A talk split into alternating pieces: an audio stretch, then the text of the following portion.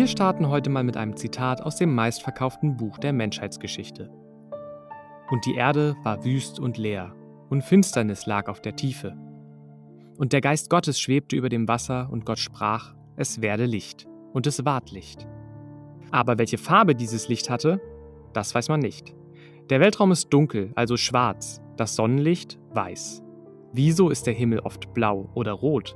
Das lässt sich wissenschaftlich erklären. Und darum geht's heute bei Neunmal Klug, dem Allgemeinwissens-Podcast. Und damit hallo und herzlich willkommen zur achten Folge dieses Podcasts. Nach zwei Jahren stressiger und vollgepackter Journalistenausbildung melde ich mich auch in diesem Format zurück und das hoffentlich ein bisschen professioneller. Danke, dass ihr mich nicht verlassen habt oder vielleicht sogar neu reinhört. Ich hoffe, ihr versteht, dass ein unentgeltliches Freizeitprojekt wie Neunmal Klug hinter wichtigeren journalistischen Ereignissen oder Projekten mehr zurückstecken muss. Trotzdem wünsche ich euch aber natürlich viel Spaß beim Hören dieser Folge und der nächsten Staffel. Ja, ihr habt richtig gehört, ab März gibt es eine neue Staffel zu hören mit neun neuen Folgen, frisch für euch aus dem Podcast-Ofen. Aber jetzt geht's erstmal in der Zeit zurück. Nicht bis zur Erschaffung der Welt, aber immerhin bis ins 19. Jahrhundert. Und das ist die Geschichte. Wir schreiben das Jahr 1870. England. Rund 150 Jahre nachdem Isaac Newton ein Apfel auf den Kopf gefallen ist, sitzt der 28-jährige Brite John William Strutt am Trinity College in Cambridge. Ihm fällt etwas auf, was seinen wissenschaftlichen Durchbruch bedeuten sollte. Am Licht. Strutt ist nicht nur Physiker, sondern wird aufgrund seiner Entdeckung drei Jahre später sogar in den Adelsstand erhoben. John Strutt wird zum dritten Baron von Rayleigh seine Entdeckung heißt seitdem Rayleigh-Streuung.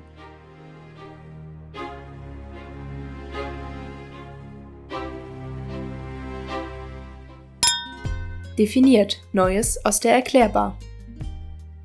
Das Sonnenlicht fliegt durch das gesamte Weltall und prallt auf die Atmosphäre der Erde. Genauer gesagt prallt das Licht auf die Luft, die sich selbst aus Abermilliarden Gasmolekülen und Atomen zusammensetzt.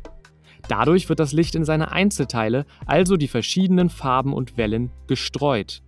Klarer ausgedrückt, vom weißen Licht wird ein Teil abgelenkt. Und jetzt? Die Erklärung ist also einfacher als gedacht. Das weiße Sonnenlicht, das eigentlich aus dem gesamten Farbspektrum des Lichtes besteht, wie eine Farbpalette, wird in Teilen von unserem Auge weggelenkt. Das heißt, tagsüber kommen vor allem blaue Lichtwellen an der Oberfläche an, blaues Licht hat die höchste Frequenz und wird weiter gestreut. Sie verdrängen also die anderen Lichtstrahlen ganz einfach. Das passiert durch die Stickstoff- und Sauerstoffmoleküle in unserer Atmosphäre. Aber das blaue Licht hat auch kürzere Wellen. Genau genommen ist das blaue Licht nur 450 Nanometer lang, während das rote Licht 650 Nanometer lang ist. Bei dem direkten Sonnenstand am Himmel kommt es durch die kurze Distanz ohne Probleme tagsüber auf der Erde an. Je weiter die Sonne aber zum Horizont sinkt, desto größer wird die Distanz. Das Sonnenlicht muss durch die Atmosphäre also viel mehr Strecke zu uns Menschen zurücklegen. Die kurzen Wellen des blauen Lichts werden dabei immer weiter zerstreut. Sie werden quasi unsichtbar, wie ein Tropfen Sirup, den man in einen Latte Macchiato kippt. Naja, jetzt, wo das blaue Licht ganz zerstreut ist, sehen wir plötzlich auch andere Farbspektren des Lichts. Dadurch erscheint das Licht rot oder orange, bei Smog in der Stadt sogar noch in anderen Farben, weil auch das rote Licht zum Teil wieder abgelenkt wird. Erst hoch oben in der Atmosphäre wird das blaue Licht der Lichtstrahlen zum alles schluckenden Schwarz des Weltalls.